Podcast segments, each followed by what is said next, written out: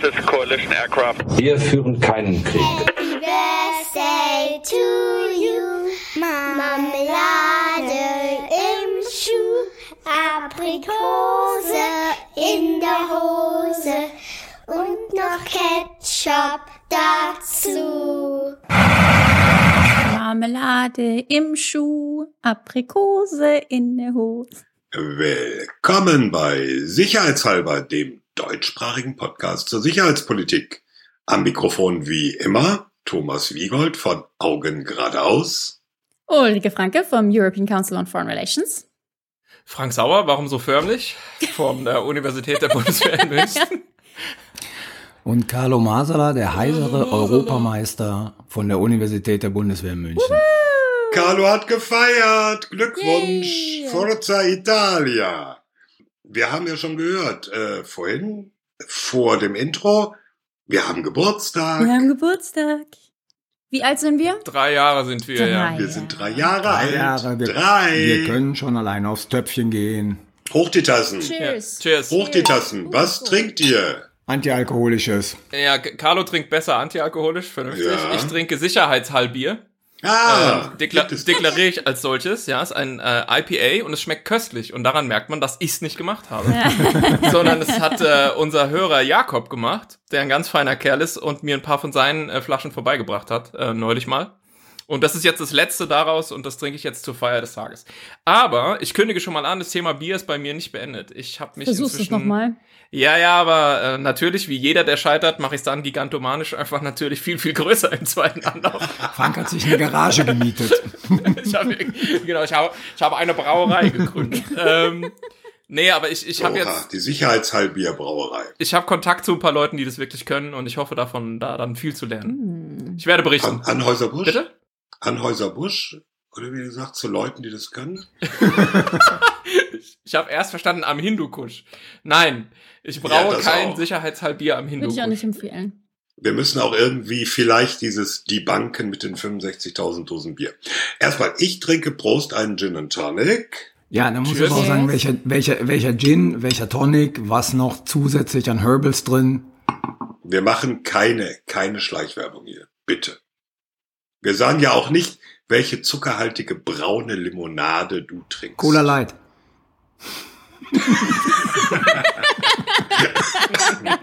Ich, ich, ich muss auch Schleichwerbung machen, weil ich trinke Gin and Tonic mit Bombay Gin wegen meiner Schildkröte. Und zwar hatte ich in der letzten Geburtstagsfolge die Geschichte von Bombay der Schildkröte erzählt. Und daraufhin habe ich einige Monate später als Geschenk für einen Vortrag, den ich mal gehalten habe, ein Dankeschön-Paket bekommen mit einer Flasche Bombay Gin, mit einem kleinen blauen Schildkröten-Figürchen ähm, ähm, Figürchen und diesem sehr stylischen Glas, was ich jetzt zeige, was aber die Hörer nicht hören können, auch von Sie, Bombay. Sie können es auch nicht sehen.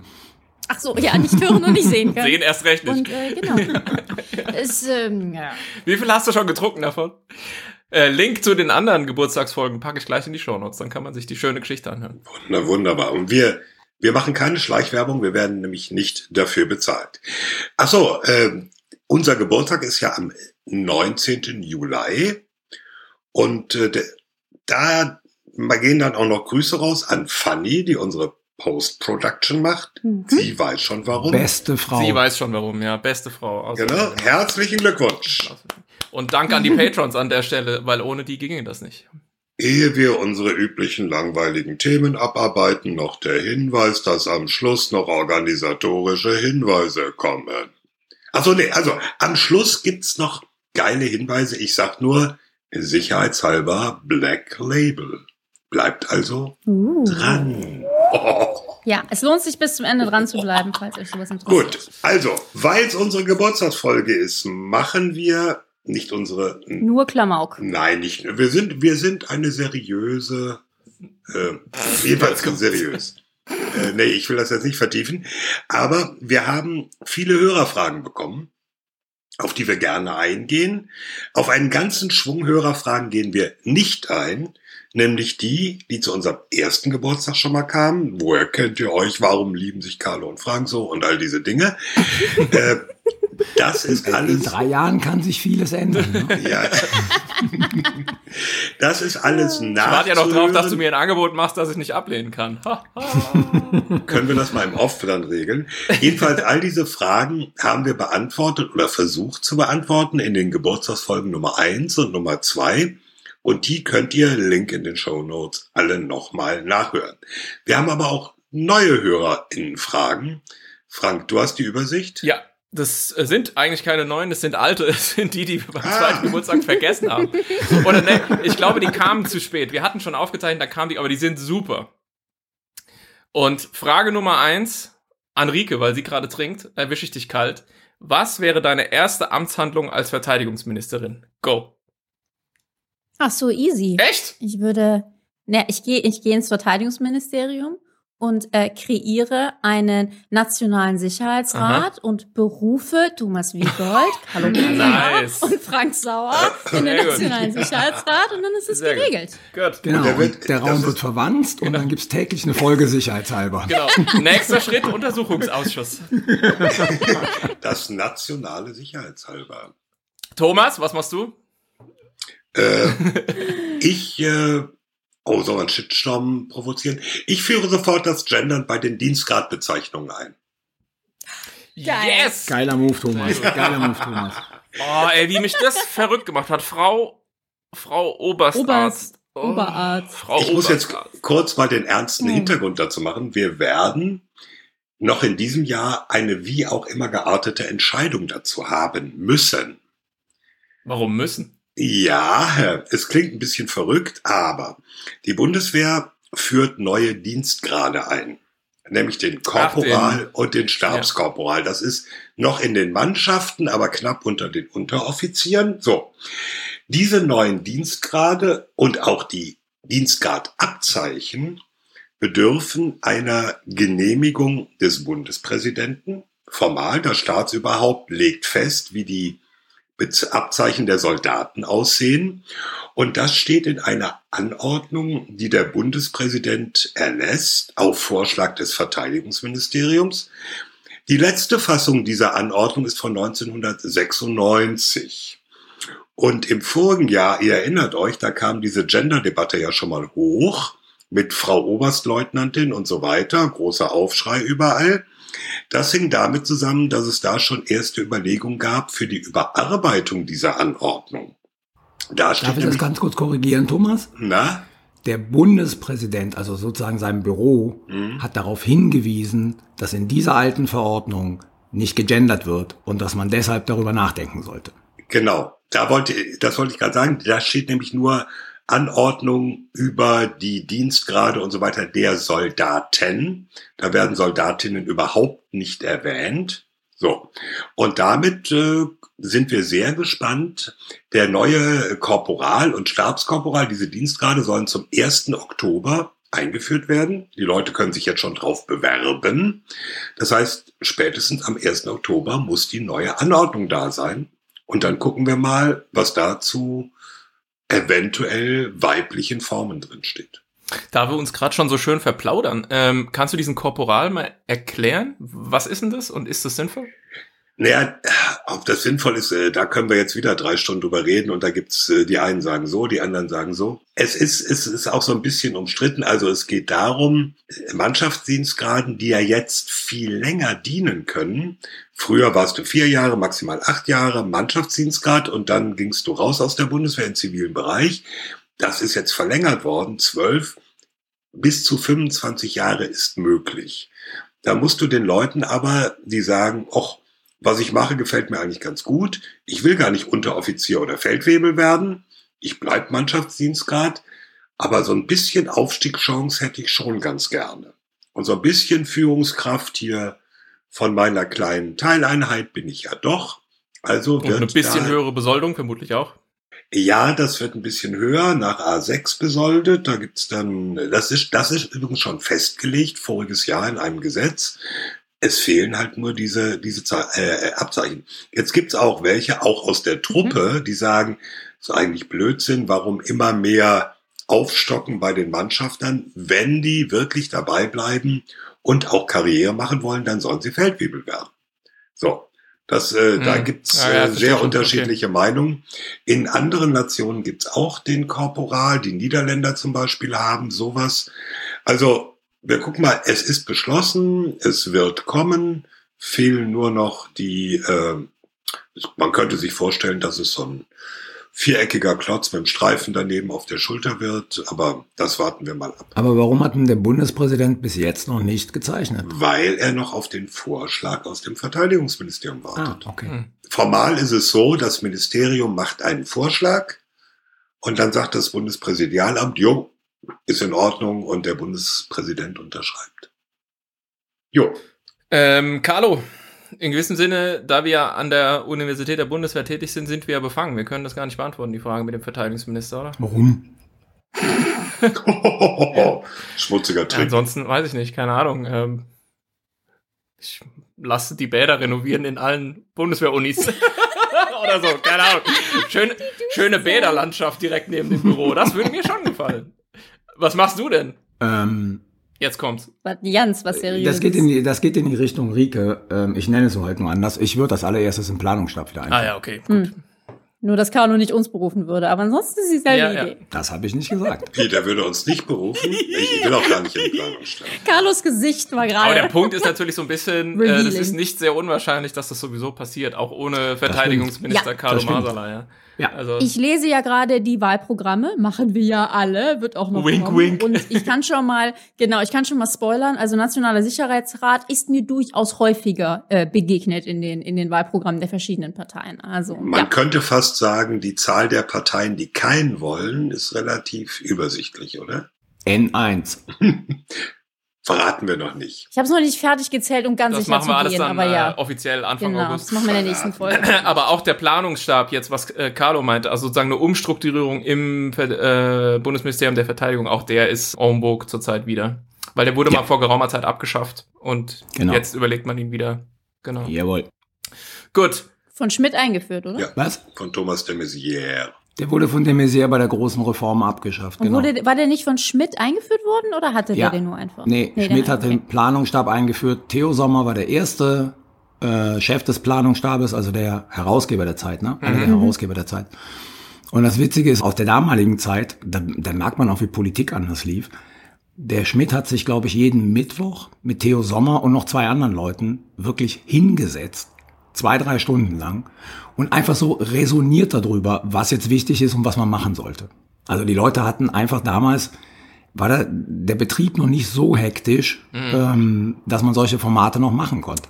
Wie eine Folge sicherheitshalber. Genau. Nächste Frage, die wirklich wichtige Frage. Rike. Star Trek, Star Wars oder Stargate? Ach Gottchen, das kann man doch nur falsch beantworten, oder? Was? Da kann man Nein, sich es gibt ja nur eine richtige machen. Antwort. Das ist, Siehst du, genau. Okay. genau. Also, Sehe ich auch so. okay. Ich versuch's mal. Also, Stargate habe ich früher mit meinem Papa geguckt. Das fand ich sehr unterhaltsam. Ähm, ist aber jetzt nicht meines Erachtens wirklich das Ding. Star Wars, die ersten drei, und ich weigere mich, sie anders zu Mhm. Ja. bezeichnen als die ersten drei, Schon richtig sind alles? cool. Ist aber auch nicht jetzt irgendwie so der beste Fil die besten Filme aller Zeiten. Über die anderen will ich gar nicht reden. Wobei Rogue One und so war ganz Ja, unterhaltsam. sagen alle mit One war Rogue One. unterhaltsam. Im Zweifel. Ich habe Rogue One nach einer halben Stunde ausgeschaltet. Ja, das ist, der ist Ah, auch ich- komplett überschätzt, Rogue One. Also, Ich fand den Wie so gesagt, scheiße. der war ganz unterhaltsam. Aber ich hab, ich muss ganz ehrlich sagen, ich habe keinen aufregend guten Filmgeschmack. Insofern wäre meine Antwort, glaube ich, Star Trek. Und ich bin überhaupt kein Trekkie und ich kenne die ganzen Generations nicht. Aber Star Trek hat wirklich einige richtig gute Folgen so zu KI und wie das alles funktioniert Mhm. und so Data versus the Computer als Sherlock Holmes und so. Und ich finde, da ist schon einiges Gutes dabei. Aber ähm, ja, extrem gute Antwort. nicht. Hast du dir die vorher überlegt oder hast du die gerade aus dem Ärmel geschüttelt? Ja, bestimmt. Nee, wieso? Das ist doch. Das ist eine Nachgelesen. extrem gute Antwort. Wie gesagt, ich bin ja einfach nicht so unglaublich passioniert, either way. Aber wieso, was ist denn die, was ist denn die, Die richtige Antwort ist natürlich äh, Star Trek, also insofern. Aber So, äh, äh, ich alles richtig Thomas, Thomas auch. Stargate. Ernsthaft? Ja. Ich bin simpel gestrickt. Ernsthaft? Du, du foppst mich jetzt. Ich fand Stargate jetzt auch mal lustig. Nein, das kommt meinem simplen. Äh, Entschuldigung. Das macht mich fertig. What's not to like? Stargate. Ja. Also okay, bitte. Gut. Carlo? Raumpatrouille Orion. Ja.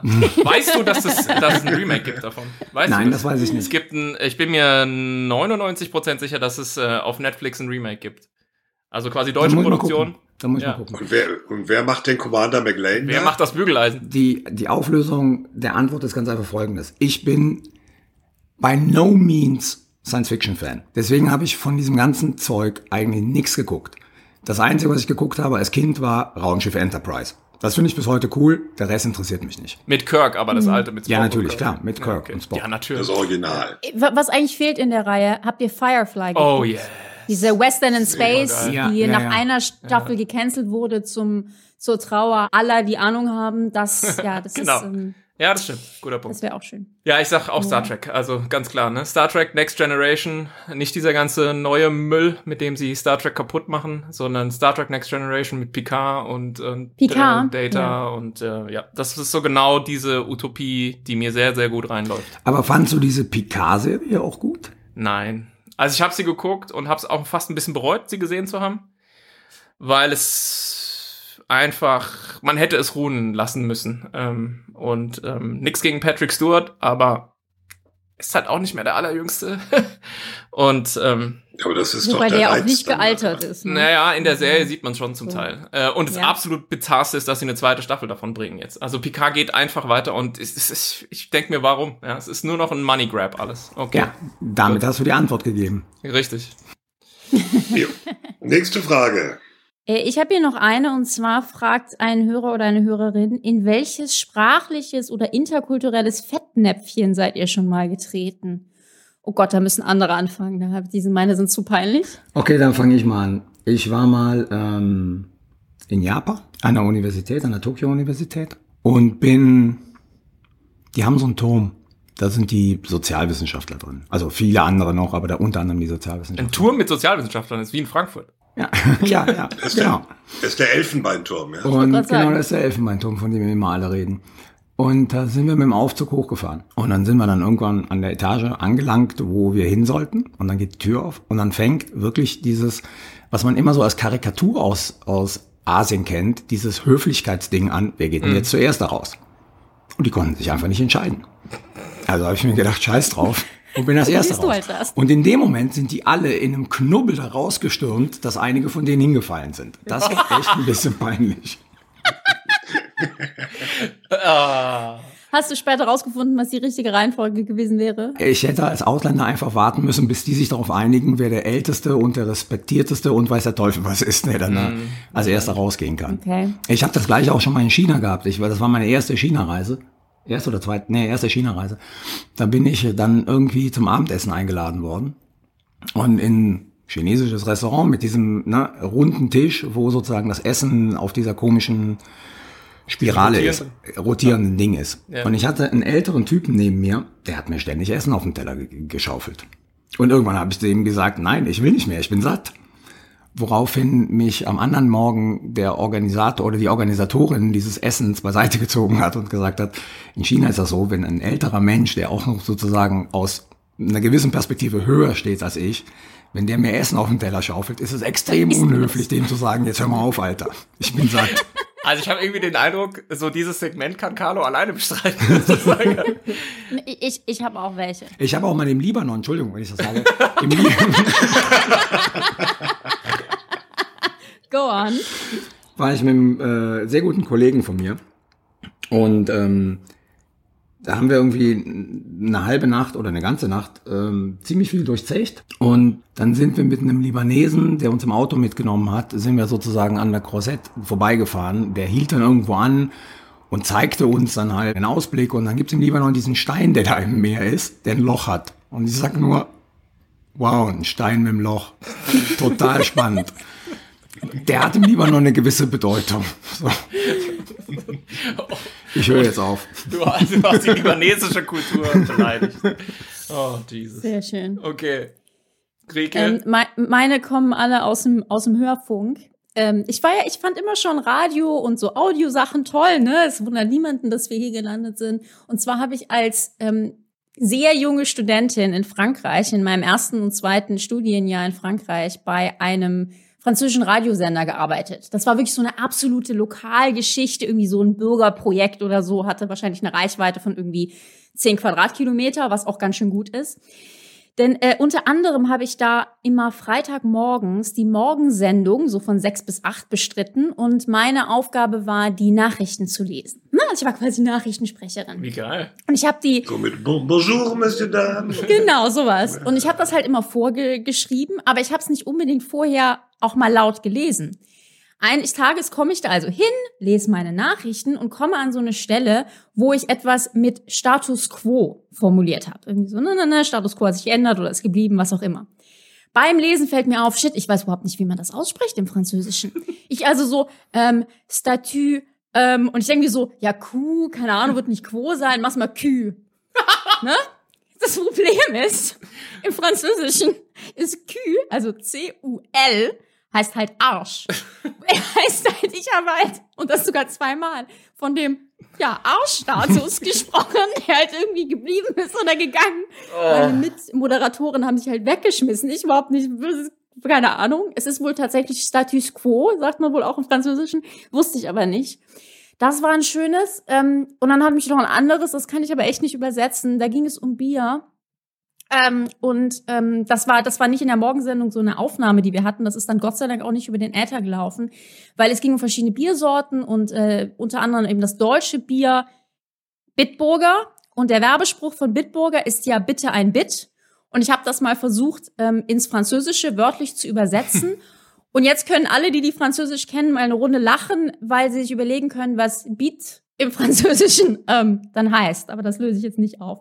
Ich habe es Gott sei Dank nicht so ähm, gesagt, sondern wir haben der der Aufnehmende wies mich daran äh, darauf hin, dass ich vielleicht eher sagen sollte, äh, bitte ein Bitburger. Ist es also etwas sehr. Unanständiges? Es ist sehr unanständiges. Haben wir damit die Alkoholwerbung durch in dieser Folge? Ich wollte dich gerade sagen, es gab uns niemand, dass wir nicht von der Getränkeindustrie finanziert werden. So.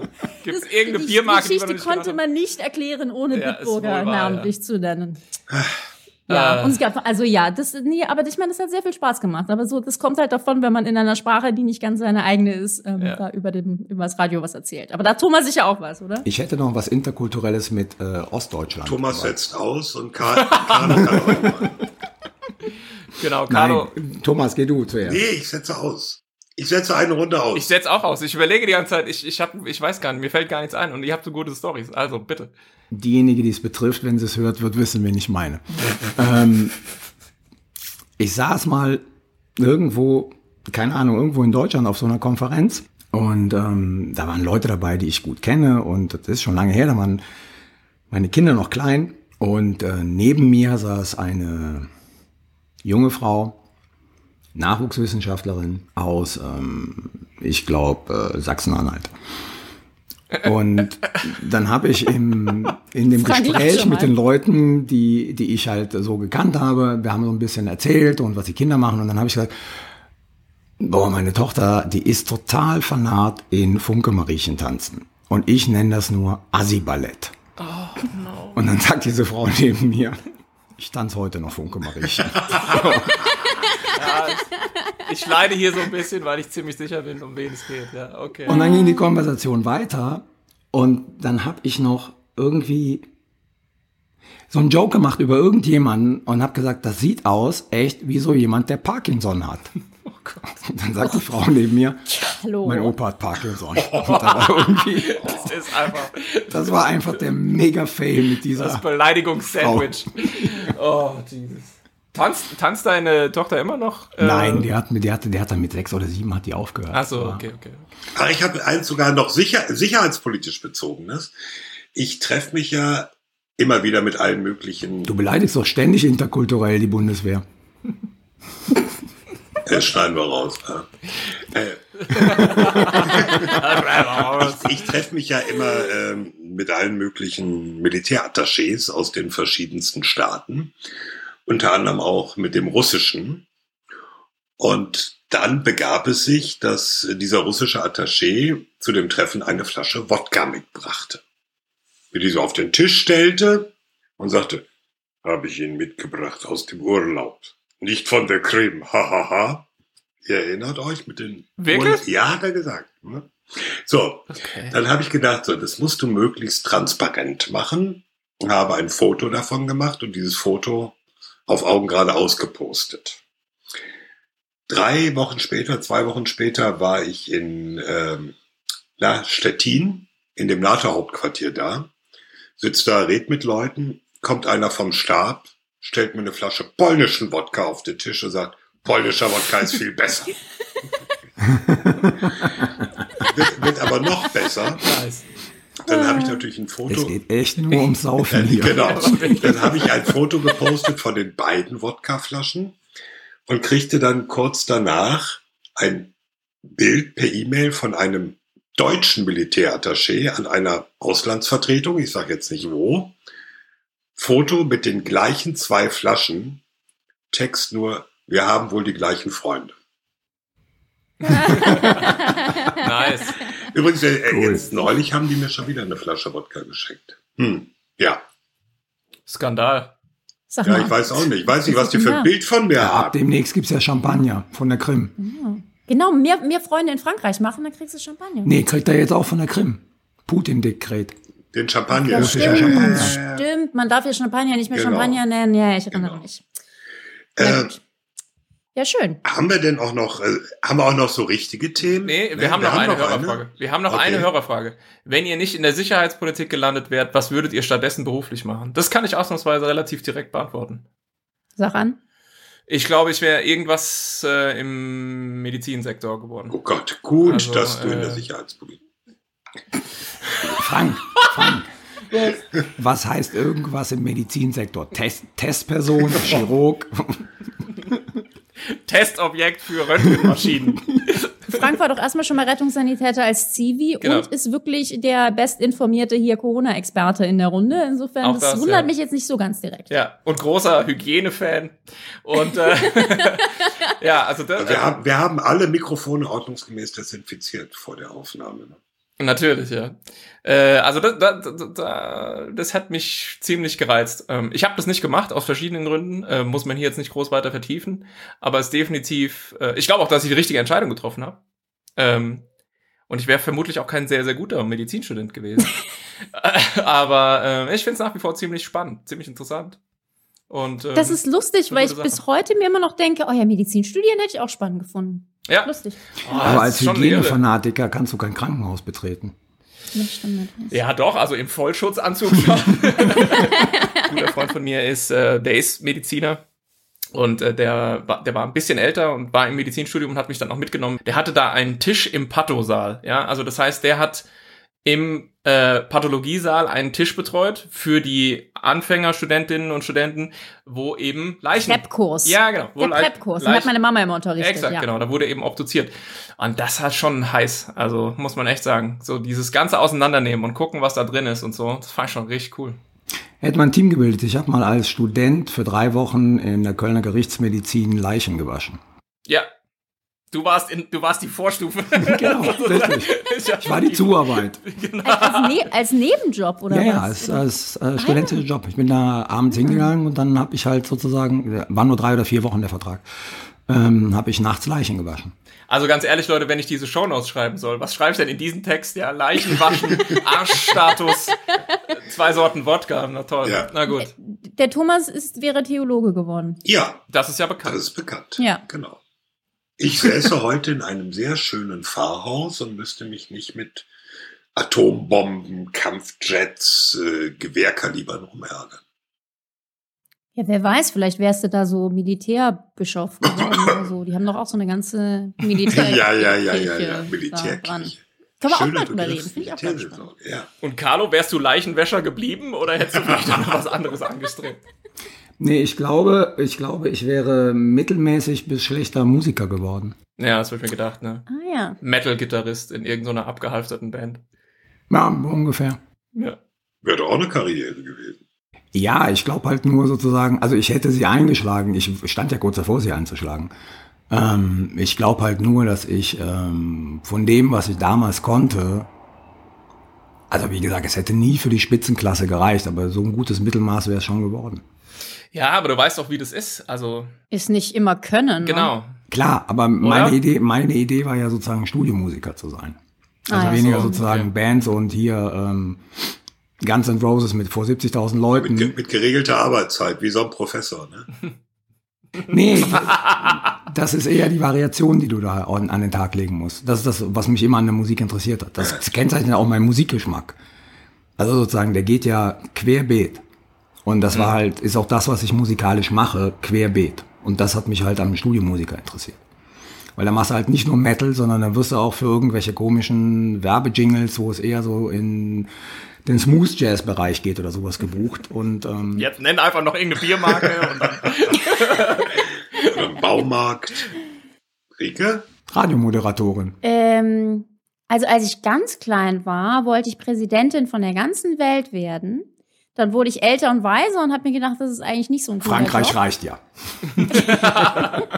Ich fange im Radio an und arbeite mich hoch. Genau. Ähm, nee, also ich meine, als ich angefangen habe zu studieren, war die Wahl tatsächlich, ich hatte zwei, zwei Zusagen quasi. Das eine war, was ich gemacht habe, ähm, äh, deutsch-französisches Studium zu ähm, Politikwissenschaften und das andere wäre deutsch-französisches Recht gewesen. Köln-Paris, also das wäre Jura, Jurastudium gewesen. Ähm, ja, bin ich aber letztendlich froh, dass ich nicht gemacht habe.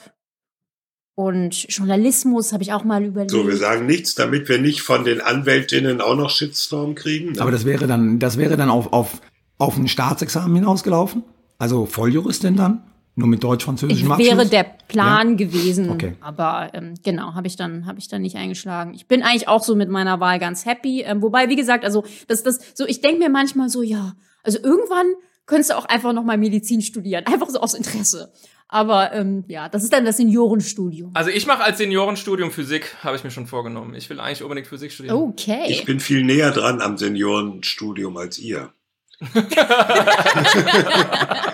Und Ja, Kannst du Journalismus studieren? das habe ich jetzt nicht verstanden. Nochmal. Besser so, besser hab- so. Hörst du dir dann an, wenn das Ding rausgeht. Okay. Was wolltest du ja, und sagen? was ist dein Seniorenstudium, Thomas? Äh, weiß ich nicht. Jura, Geschichte? Mal überlegen. Ich habe noch keine Ahnung. Oh, Universität des dritten Lebensalters. Genau. Das war so schrecklich in Genau. Frankfurt.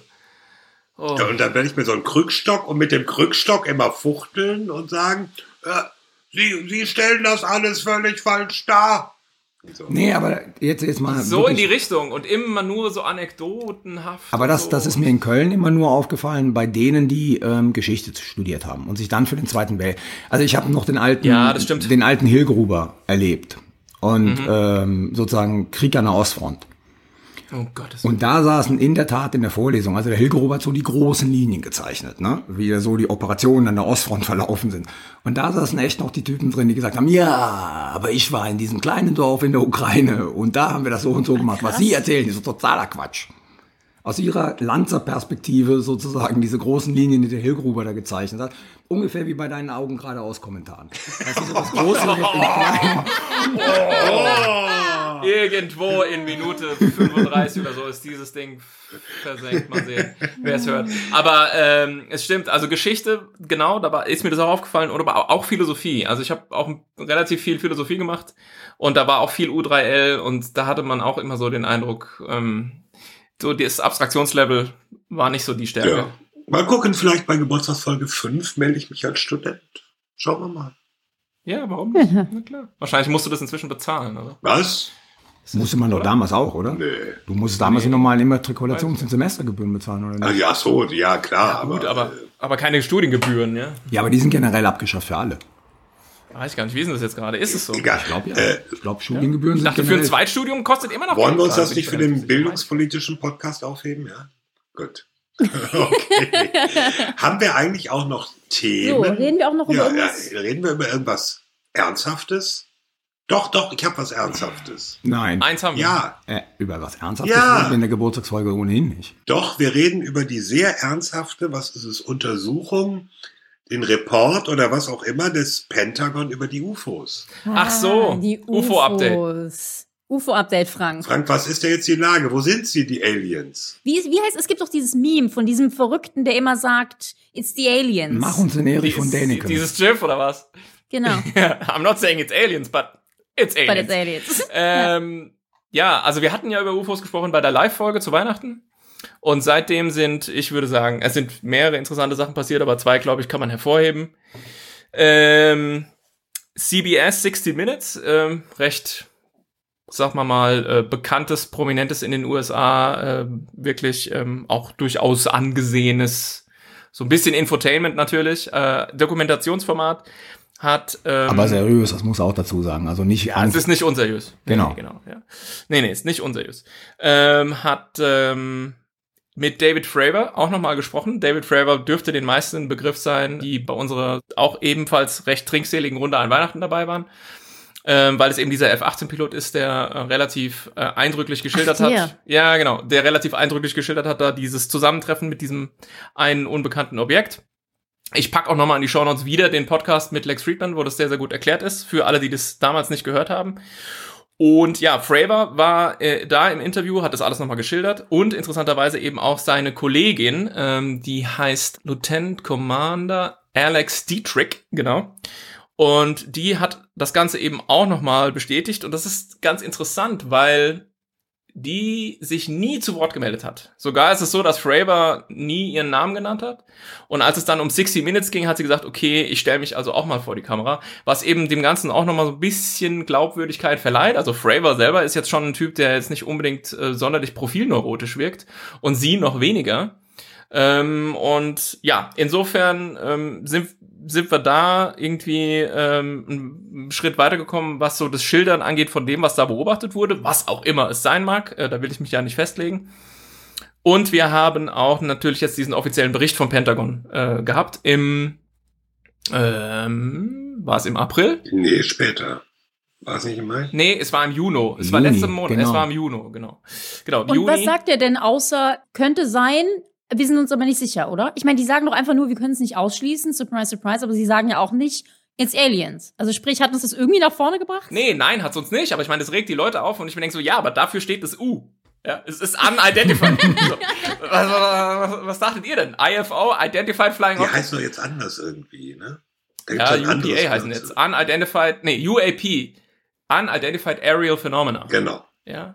So, und jetzt letzter Satz vielleicht dazu. Wer sowieso sagt, alles Kokolores, dem packe ich auch noch mal ähm, einen ganz interessanten ähm, Podcast in die, in die Shownotes äh, von Mick West, der mal so mit allen möglichen Aufbauten in der Garage und verschiedenen Kameratechniken und Linsen und dies und jenem und Infrarot und so recht beeindruckend nachgestellt hat, dass vieles von dem, gerade diese Pentagon-Videos um, um diese drei, die wir uns auch geguckt, angeguckt hatten an Weihnachten, dass gerade die, also auch einfach Störungen der ganzen äh, Sensortechnik in diesem Flugzeug du durchaus hätten sein können. Störung in der Nee, nee, Matrix. keine Störung in der Matrix.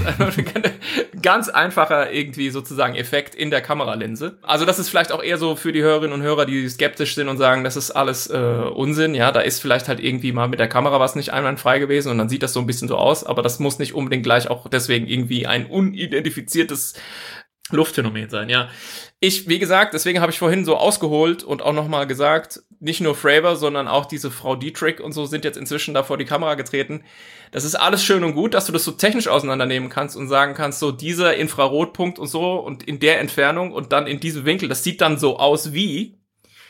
Aber wenn da halt einfach diese ganzen Pilotinnen und Piloten und die Waffensystemoffiziere und die ganzen Leute auf den ähm, Aegis-Zerstörern, die am Radar sitzen und so, wenn die alle rumlaufen und die ganze Zeit sagen so, ja, ja, nee, haben wir alle gesehen, so. Wir haben auch alle das Gleiche gesehen, zum gleichen Zeitpunkt.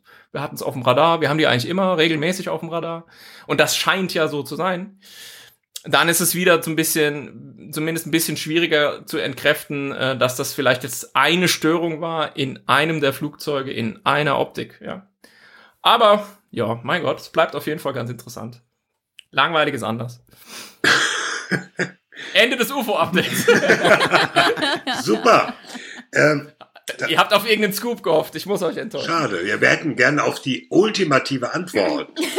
Ich dachte, du sagst, it's Aliens. Piep, pup, piep. Nein, die gibt es nicht. Ja. 42. 42. Apropos, äh, Wie der Grieche sagt. apropos wie der Grieche sagt, wir haben Grüße von HörerInnen. Liebes Sicherheitshalber-Team, vielen Dank dafür, dass ihr uns jeden Monat aufs Neue zeigt, dass die Beschäftigung mit internationaler Politik auch richtig Spaß machen kann. Ich mag besonders an euch, dass ihr für mich als völlig Fachfremden die perfekte Mischung habt zwischen Verständlichkeit und Fundiertheit auf der einen Seite und zwischen einer Fachdiskussion und unterhaltsamem Unfug auf der anderen Seite. Hallo liebes Sicherheitsport-Team, alles Gute zum dritten Geburtstag und vielen Dank für den Podcast, äh, durch den ich nicht nur regelmäßig was Neues lerne, sondern der auch wortwörtlich großartige Unterhaltung bietet. Ganz besonders möchte ich mich bedanken, dass ihr auch Abkürzungen, die für den Leiden jetzt nicht so verständlich sind, jedes Mal mit erläutert. Also macht weiter so und viele Grüße. Das waren ein paar von unseren Patrons. Äh, wir sind gerührt und bedanken uns. Nicht nur am Geburtstag, sondern bedanken uns eigentlich bei jeder Folge, weil das hilft uns schon. Werdet Patron. Werdet Patron. Ja. Ihr, ihr könnt euch gar nicht vorstellen, also gerade Frank und ich, aber ich finde eigentlich vor allen Dingen Frank, wie ähm, traumatisiert, wie von dieser Schneiden und Nachbearbeitung der Folgen in den ersten zwei Jahren oder so sind. Und Also seitdem ihr tut ein gutes Werk. Absolut, seitdem das uns abgenommen wurde, ähm, ist diese ganze Podcast-Produktion. Ist Rike viel entspannter und lustiger in diesem Podcast. Und ich habe jetzt Zeit fürs Zweitstudium Physik. Ähm, Oder dann doch, wenn du in Bayern bist, Bier brauen. Oder das, ja, genau. ehe wir jetzt uns zu sehr wieder verlieren, haben wir noch ein Thema? Ein wichtiges, seriöses. Wir haben noch ein abseitiges Thema. Die größten Missverständnisse der Sicherheitspolitik. Ah ja. Das war kein Witz, glaube ich, mal ein Praktikant, der das vorgeschlagen hat. Wir hatten Von mal mir. einen Praktikant in diesem Podcast. Nein, ein Praktikant, von, Praktikant bei ICFA. Ich habe mal einen, so. ich habe mal so einen, das war ein deutscher Praktikant und der hörte auch sicherheitshalber und wir hatten mal so überlegt, so, was sind so Themen und da meinte der das so. Das ist jetzt mindestens ein Jahr, nee, müsste viel länger her sein, ähm, äh, her. Und das haben wir so auf die Liste geschrieben, war aber nie so ein richtiges Thema und jetzt ist es in der dritten Geburtstagsfolge aufgetauscht. There you go.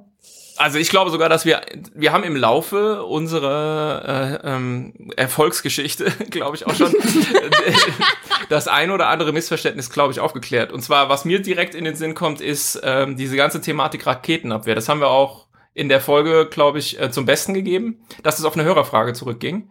Und äh, die Folge war vor zwei, drei Episoden irgendwie. Äh, weil uns jemand schrieb, er könne sich gar nicht vorstellen, dass wir nicht äh, irgendwie sozusagen vollumfänglich gegen Raketenbeschuss geschützt werden in Ach so, Europa. ja. Und äh, da mussten wir eben leider sagen, so ist es nicht. Es gibt hier keinen großen Iron Dome.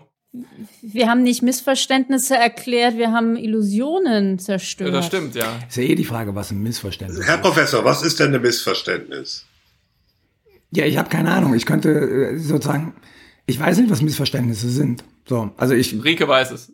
Na, na, mir kommt sowas in den Sinn wie Artikel 5 bedeutet, also Artikel 5 der NATO wird ausgerufen und dann musst du da irgendwie dein Militär hinschicken. Also manchmal so in den, in den Diskussionen hat man ja so den Eindruck, Oh, Ja, bitte- zum ah, tausendsten bitte. Mal. Von wem Thomas. wie, was, was ist Artikel 5? Der die gegenseitige Beistandspflicht und jede Nation entscheidet selbstständig, ob sie ein Beileidstelegramm oder eine Panzerdivision schickt. Das geht, glaube ich, zurück auf einen der ersten NATO-Generalsekretäre, der Spruch. Ne? Ja. ja. ist dieser Lord ja, ich glaube. äh, Ismail Ja. oder? Ja. Der, der gesagt hat mit äh, Russia down, Germany, US in, okay. nein, das hat er Ja. nie gesagt, das hat er nie gesagt. Das ist ein Das Mythos. ist ein Mythos. Ehrlich, hat er nie gesagt. Es gibt keine Quelle, wo dieser Satz von ihm zu finden ist. Es gibt keine Rede, es gibt keine, kein Dokument, wo dieser Satz von ihm zu finden ist. Also von Und der daher, Satz lautet, NATO was invented to keep America in, Russia out and Germany down. Ja, das hat er nicht, keine Quelle. Na gut, also deswegen Artikel, Artikel 5, keine Quelle. Also die, ich finde der Artikel 5 Automatismus, so nach dem Motto, Artikel 5 wird ausgerufen, also die Beistandsklausel wird ausgerufen und dann müssen wir da plötzlich irgendwie Militär hinschicken. Das, das schwirrt schon immer mal wieder so durch die Diskussion oder es wird in den Medien nicht ausreichend irgendwie klar gemacht. Das ist für mich so ein Missverständnis. Und vielleicht, weil das direkt daran anschließt, ein zweites Missverständnis.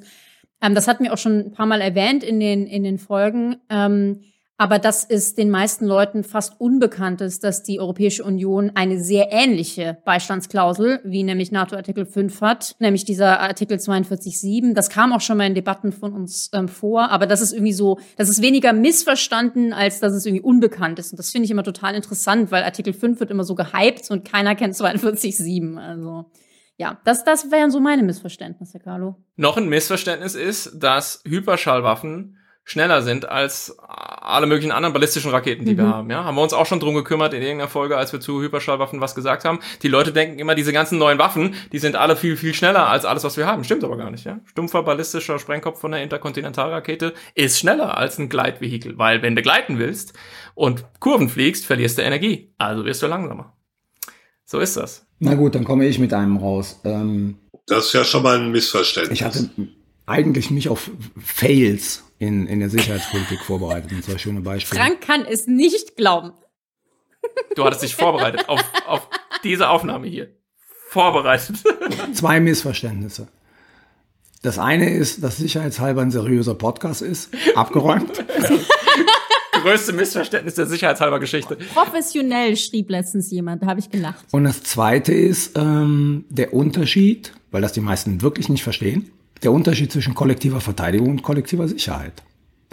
Die werden nämlich immer ganz gerne sozusagen austauschbar benutzt. Also die NATO ist ein System kollektiver Verteidigung und nicht kollektiver Sicherheit. Fällt aber unter Artikel 24 mit dem System kollektiver Sicherheit. Und was ist ein System kollektiver Sicherheit? Unter welchem Artikel 24? Grundgesetz? Ja, aber sozusagen das Problem ist, dass kollektive Sicherheit sich immer nach innen richtet und nach außen. Und die NATO richtet sich nicht nach innen. Ein System der kollektiven Sicherheit, wie zum Beispiel das klassische und das bisher einzige System kollektiver Sicherheit, das wir wirklich hatten, war der Völkerbund. Und der Völkerbund war dazu da, primär in einem automatischen Verfahren Streitigkeiten unter seinen Mitgliedern zu schlichten. Das heißt, die Mitgliedstaaten des Völkerbunds haben alle darin übereingestimmt, dass sie es akzeptieren, dass wenn sie selber Streitigkeiten haben, der Völkerbund automatisch sozusagen diese Streitigkeiten bis hin zu einer militärischen Intervention regelt. Weil die Vereinten Nationen fünf Ausnahmen haben in dieser kollektiven Sicherheit. Und das sind die ständigen Mitglieder des Sicherheitsrates mit dem Vetorecht. Deswegen gilt die kollektive Sicherheit für alle, außer für die fünf. Und damit ist es kein richtiges System kollektiver Sicherheit. Aber jetzt, jetzt nochmal so für unseren Hausgebrauch mit dem Artikel 24 dieses Grundgesetzes. Äh, da steht ja drin System kollektiver Sicherheit.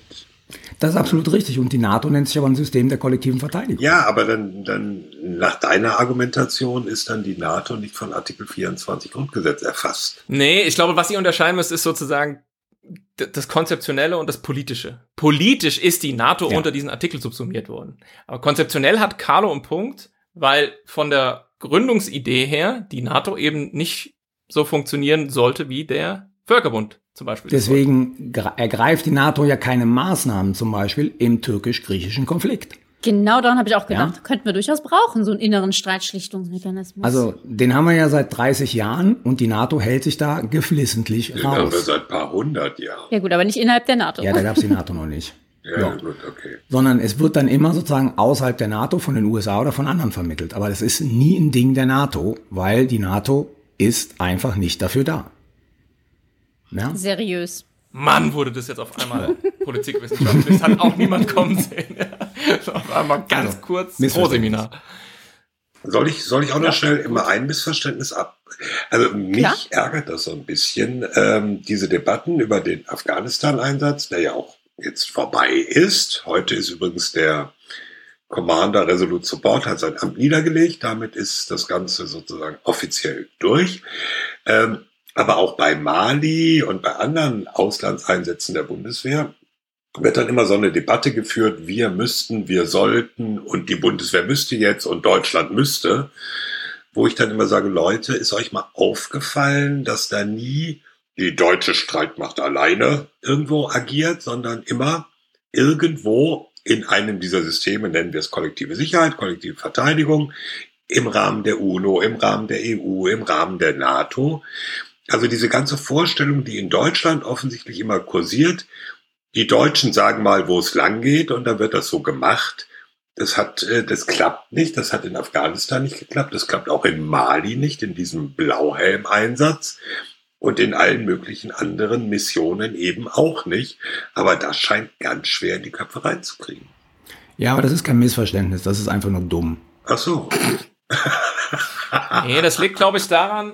Nee, äh, ich glaube, das liegt daran, dass wir halt doch insgesamt als Gesellschaft noch sehr ungelenk sind, was das äh, Definieren solcher Interessen angeht oder sozusagen das überhaupt darüber sich ähm, gewahr werden, äh, was man da möglicherweise mit mil militärischen Instrumenten und anderen sicherheitspolitisch machen will, oder? Ja, es mag sein. Könnte das nicht vielleicht einfach der Grund Nee. sein, dass wir wir sind es halt auch nicht gewohnt. Ja, aber es ist, ich meine, es ist doch den Leuten auch schwer zu erklären, diese ganzen Verflechtungen Ja, und die ist schwer multinationalen zu erklären, aber- Einsätze und die Mandatierung. aber, aber dieser Glauben, äh, das wird also in Berlin im Kanzleramt entschieden, wie die UN in Mali agiert. Um es mal etwas überspitzt ja, ja, ich auszudrücken. verstehe, was du meinst. Ja. Das, äh, gut. Okay, Thomas, diesmal so, wir arbeiten dran. wir arbeiten Also dran. wir vier. Wir haben wir noch mehr Missverständnisse oder haben wir jetzt alle ausgeräumt? Alle, alle sicherheitspolitischen Missverständnisse. Alle ausgeräumt. Ich finde das gut. Und die nächsten werden wir peu à peu dann weiter abarbeiten. Ähm, was machen wir sonst immer noch in der Geburtstagsfolge? Buchtipps. Aber ehe wir gleich zu den Buchtipps kommen, die, die gibt's natürlich diesmal auch, machen wir das, was wir am Anfang versprochen haben. Wir reden über sicherheitshalber Dark Edition. Oder? Uh. Black Label. Womit wir wieder beim Getränk sind.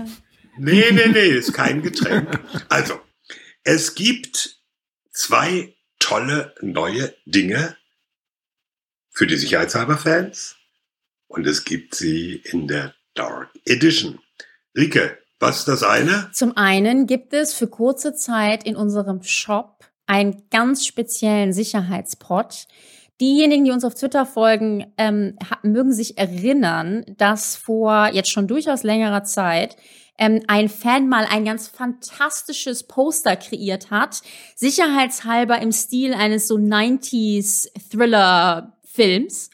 Und äh, dieses, dieses Poster haben wir jetzt quasi in klein auf eine schwarze sicherheitshalber Tasse ähm, gedruckt. Und die gibt es für kurze Zeit in unserem Spreadshirt-Shop. Also falls euch das äh, interessiert oder ihr das toll findet, genau. Limitierte Edition quasi. Nur für kurze Zeit. Genau, nee, auch wirklich. Machen wir nur eine kurze. Und limitierte Edition Wupp, wupp. gibt es auch in einem anderen Fall. Äh, voriges Jahr hatten wir die Patches und jetzt gibt es Patches in Schwarz. Wir wissen natürlich, äh, die Patches sind begehrt.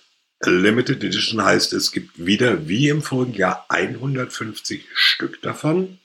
Wie ihr sie bekommen könnt, schreiben wir auf sicherheitspot.de. Und ja, jeden bringe ich einzeln zur Post.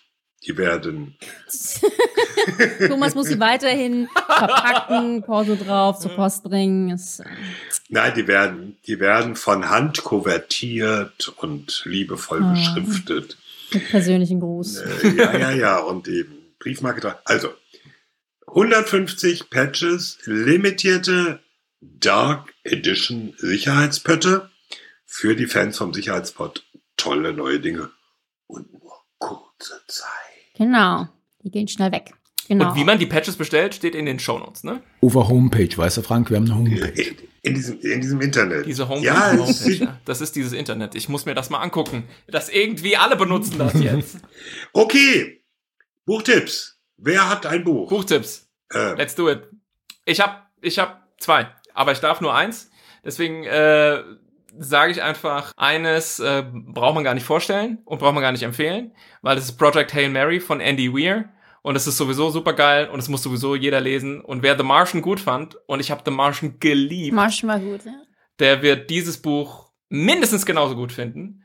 Äh, und glaubt's nicht mir, glaubt's den Kollegen vom Future Limited Podcast, die haben das auch extrem gut besprochen. Also Project Hail Mary von äh, Andy Weir ist auch auf Deutsch übersetzt, heißt glaube ich der Astronaut, wenn ich mich nicht sehr täusche. Super, super, super geil. Ist aber nicht das Buch, was ich empfehlen will. Was ich empfehlen will, ist von Kim Stanley Robinson, New York 2140. Und Das äh, lese ich gerade. ernsthaft, Ja, ich bin zur Hälfte durch. Das liegt hier auf dem Sofa. wie geil. Wie geil. Äh, ja, wusste ich nicht. Äh, Also ich bin, ich bin jetzt bei der Hälfte. Ja, ist, ein ist gut. gutes, ist ein gutes Szenario. Ich mag, ich mag Kim Stanley Robertson sowieso. Ähm, der hat, ich habe von dem mh, Something Something China heißt es. Oh, nee, Red Red Moon, Red Planet, Red Moon, something like that. Ja, Red ja, oder Red, ist es Red, Green, Blue? Es ist doch eine Trilogie, Ah. glaube ich, ne? Das war dieser polnische Film. Okay. Anyway. Wie auch immer. ich habe genau, also von dem habe ich was gelesen. Jetzt lese ich gerade das und das ist, ähm, ich ich finde es gut, ein interessantes Szenario, aber ich nehme dir das jetzt nicht weg. Das Nee, also ich habe auch ähm, von, von sprechen. äh, Stanley Robinson erst äh, Ministry for the Future gelesen. Das war das aktuellste. Ähm, und das war schon, muss man sagen, etwas schwieriger zu durchdringen, weil es eigentlich wenig Plot hatte und ziemlich kompliziert und so collagenhaft war und auch viel um Technik ging und so weiter und so fort.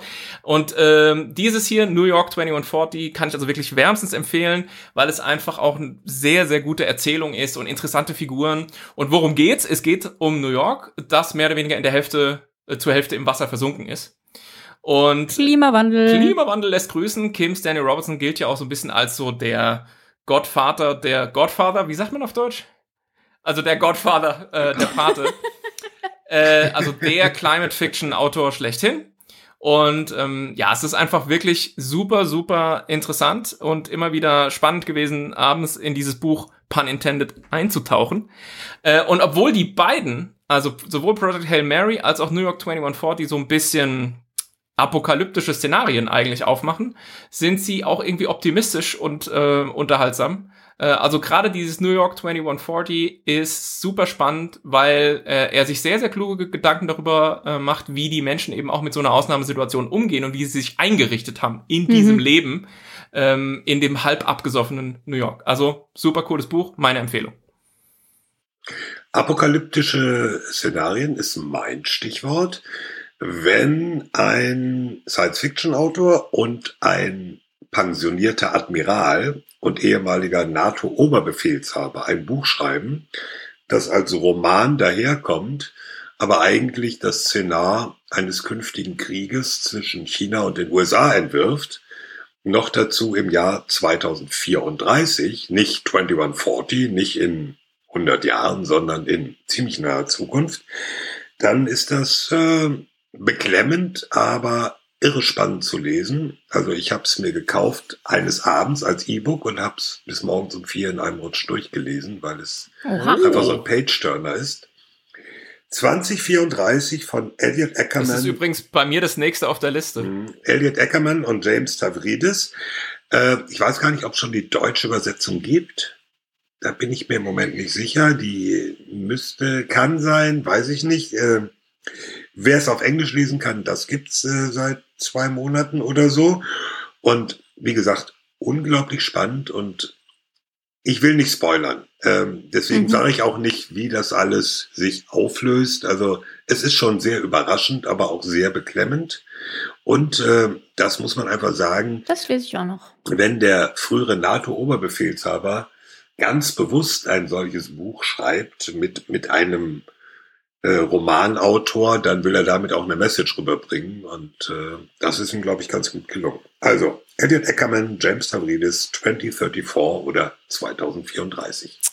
Äh, ja, dann mache ich weiter und ich ähm, empfehle direkt einfach ein deutsches Buch, ein Sachbuch quasi, also Oh. Non-Fiction.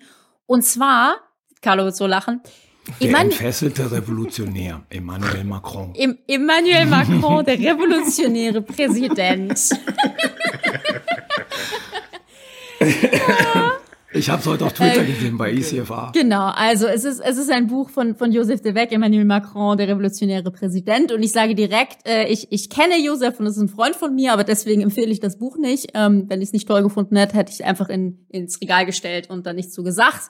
Aber ähm, genau, das ist ein ja, Sachbuch. Gar nicht mal so sehr über Macron als vor allen Dingen über Frankreich. Und ich fand es wirklich fantastisch gut beobachtet. Also für all diejenigen, die irgendwie ja Frankreich etwas mehr erklärt haben wollen, ähm, denen empfehle ich dieses Buch sehr. Natürlich auch auch Macron. Es ist auf Deutsch. Es ist auch irgendwie so 200 oder so Seiten, also jetzt auch nicht so ein so ein riesen Oschi. Und ähm, ich fand das wirklich extrem gut beobachtet von eben. Ähm, also Josef ist, ist Schweizer ursprünglich. Er lebt seit Ewigkeiten in, in, in Frankreich. Wir haben auch in Frankreich zusammen studiert. Und der beobachtet die französische Gesellschaft und die französische Politik ganz hervorragend. Deswegen, ja, meine Empfehlung. Dann komme ich jetzt mit dem, mit dem langweiligsten Buch, weil es ein äh, Fachbuch ist, das aber, glaube ich, auch für die deutsche Diskussion nicht äh, unbedeutend ist. Jason Lyle, Divided Armies. Jason Lyle ist ein ähm, amerikanischer Politikwissenschaftler. der bekannt geworden ist, weil er so in den letzten Jahren immer die Mikropolitik des Krieges untersucht hat. Also sozusagen Kriege wirklich auf einer Ebene von operativen Einheiten und die Frage gestellt hat, sozusagen, wie kann man besser, schlechter, warum kämpfen, warum passieren welche Fehler, pipapo, bla bla bla. Der hat die letzten sieben Jahre an einem Buch gearbeitet, das sich der Frage stellt, ähm, wie kämpfen eigentlich multiethnisch zusammengesetzte Armeen? Und zwar staatliche Armeen, aber auch nicht staatliche Armeen. Riesige Datenbanken dazu. Europa. Riesige Daten zum Beispiel. Keine Folge ohne die europäische. Riesige Datenbanken dazu äh, produziert. Und letzten Endes ist dieses Buch deshalb so spannend und vielleicht auch für die deutsche Diskussion irgendwann mal noch bedeutender, weil er den Zusammenhang herstellt, dass multiethnisch zusammengesetzte Armeen immer dann besser funktionieren auf dem Schlachtfeld, wenn die dahinterstehende multiethnische Gesellschaft geschlossen ist in ihrer multiethnischen Komposition. Wenn die allerdings sozusagen soziale Risse vorweist zwischen den verschiedenen Ethnien, die in einem Land leben, dann wirkt sich das auch auf die Fähigkeit der Armee vor Ort aus. Und das finde ich deshalb nicht uninteressant, weil wir ja immer wieder diese äh, Frage stellen in der Bundeswehr mit den Deutschen, nicht deutschen Ursprungs und sozusagen welche Probleme, Konflikte dadurch auftreten. Und der setzt das wirklich in einem großen historischen Zusammenhang. Deswegen sage ich ja, eine Datenbank, die man auch einsehen kann, ähm, die er sieben Jahre lang aufgebaut hat, wo er wirklich auch historisch vorgeht.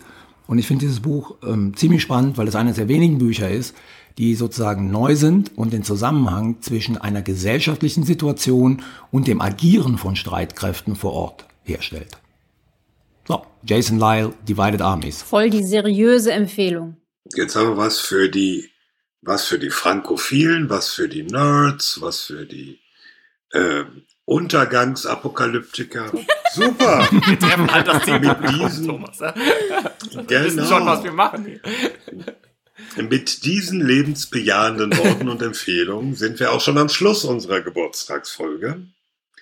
Äh, ja, was, was sagen wir immer am Schluss? Sagen Wir nur- sagen alles zum Podcast, zu Patreon, zum Shop und überhaupt gibt's auf www.sicherheitspod.de. Ja, das, das sagen wir ja immer. Ich meine jetzt zur Wir sagen auf Geburtstagsfolge. das nächste Jahr.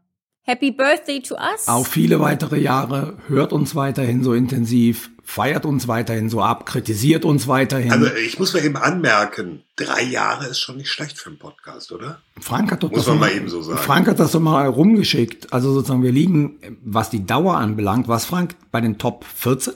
Ja, ja, ja, also ja, also die allermeisten Podcasts gehen sofort wieder ein und auch dieses regelmäßige Erscheinen, was wir ja halbwegs auf den Zappen kriegen und so. Ähm, wir sind schon, wir, wir sind okay. ich denke halt, klar, nächste Folge, Wahlprogramme, ich denke, das wird's dann sein, ja. Also da, damit endet das Ganze sozusagen in, in einem, in einem, in einer großen Feuersbrunst, die dann vom Shitstorm Äh, überdeckt dann, wird. dann erklär mir das Projekt für beendet. Genau, wegen politischer Nix. Differenzen. Nee, Und ich wollte ich wollte Also, noch eine persönliche Sache sagen. Also falls uns da irgendwelche da draußen, irgendwelche Medienleute zuhören, hätten schon gerne mal einen Preis. Also ich glaube, den hätten wir uns echt verdient. Ja, das, der Grimme-Stachel sitzt tief. wir waren nominiert für Grimme. Das schaffen, schafft manch anderer nie. Ja. Und da darf man nur einmal nominiert Ja. sein. Das Ja. ist ja das Bittere. Ja, da das- haben wir einmal gegen Drosten of all people verloren und jetzt ist vorbei. Aber du, den deutschen Kurzfilmpreis werden wir nie bekommen. Ne? Welchen? Welchen Preis? Den deutschen Kurzfilmpreis. Kurz, Kurzfilmpreis. Doch, dann werden wir das hier auf YouTube stellen. Das ist, weil du bei Zencaster immer nur das Audio aufnimmst. Ja? Genau. Und, und, und den Pulitzerpreis kriegen nur die Amis. Also, da müssen wir schon mal gucken. Gut. Also, Schwierig, schwierig. Es gibt doch noch den Bambi, oder? Ist, darf, ich, darf ich noch was äh, Seriöses sagen? Oder den gibt's gibt's noch von dem von vom Bravo diesen goldenen Otto oder so? Otto. Gott, ey. Ich wollte noch was Seriöses sagen. Und zwar, ähm, ich, ich war jetzt nicht darauf eingestellt, dass wir irgendwie sozusagen nochmal Nabelschau betreiben, aber jetzt machen wir's. Und es ist schon so, ähm, ich, ihr guckt ja auch regelmäßig drauf und so.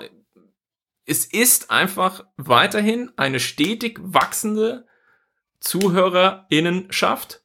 Und wir merken das auch, ähm, wir merken es an den, an den stetig wachsenden, an einem stetig wachsenden, äh, sozusagen stetig wachsenden Gruppe an Patrons, jetzt habe ich's, Plus, wir kriegen einfach wahnsinnig viel Zuschriften. Die uns immer total freuen und die Frank immer sehr nett beantwortet. wir sind nach wie vor in der Lage, jede einzeln zu beantworten. Wenn das dann doch irgendwann vielleicht mal abreißen sollte, äh, bitte ich um Nachsicht.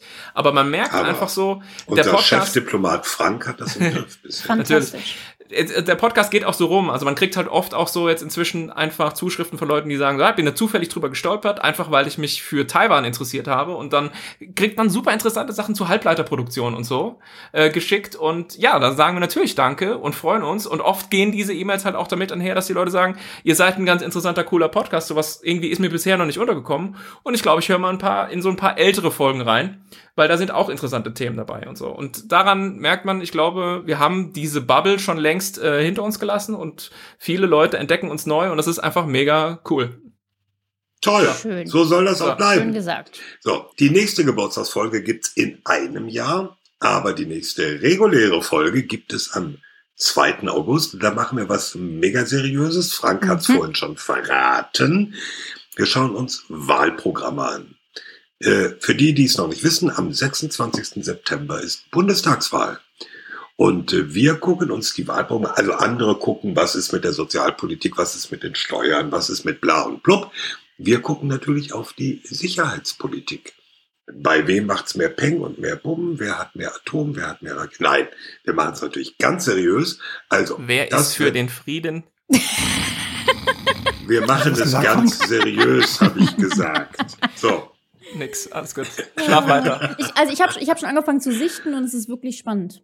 Also auch, auch allein schon in der Form und so, die Parteien, das ist schon durchaus unterschiedlich und in der Länge und also da kann man, da gibt's schon einiges zu diskutieren. Das wird super. Genau, wichtig, wichtig. Ja, und vor allem, wir werden ja nicht, also ähm, der Plan ist ja nicht nur zu sagen, was steht da drin, sondern, ne, Carlo sagt immer, wir, wir planen das schon übrigens, denkt man vielleicht gar nicht, wir planen das schon länger. Carlo sagt dann immer, der, der Knackpunkt an dieser ganzen Folge, und ihr werdet dann sehen, ob wir das einlösen können, wird die Analyse sein, wer mit wem wie koalieren kann oder nicht und wo die Knackpunkte liegen, äh, mit Blick eben auf mögliche Aushandlungen von Koalitionsverträgen etc. Ja? Mein Tipp natürlich, ja, es wird die Limette auf Bundesebene. Nee, was ist die Limette? Kennt ihr das? Die Limette. Die Limette ist grün-gelb, also Grüne mit FDP. Bisschen absurde Kombination, aber ich finde es so geil, das gibt's halt wirklich bei Parteien von einfach die Limette. Habe ich neulich erfahren, das hat mich sehr amüsiert. super. Die wird's Also- garantiert nicht. Das kann man schon mal sagen. Freut euch auf den 2. August. Bis dahin, ihr könnt alles nachlesen, auch äh, worauf wir hier Bezug genommen haben, Buchempfehlungen und so weiter auf sicherheitspod.de. Wir sagen herzlichen Dank, auch das hat Frank schon angesprochen, an unsere Patrons, die uns diese launigen Gespräche erst richtig ermöglichen. Wir sagen Danke an Fanny für die Post-Production, heute mit einem besonderen Gruß.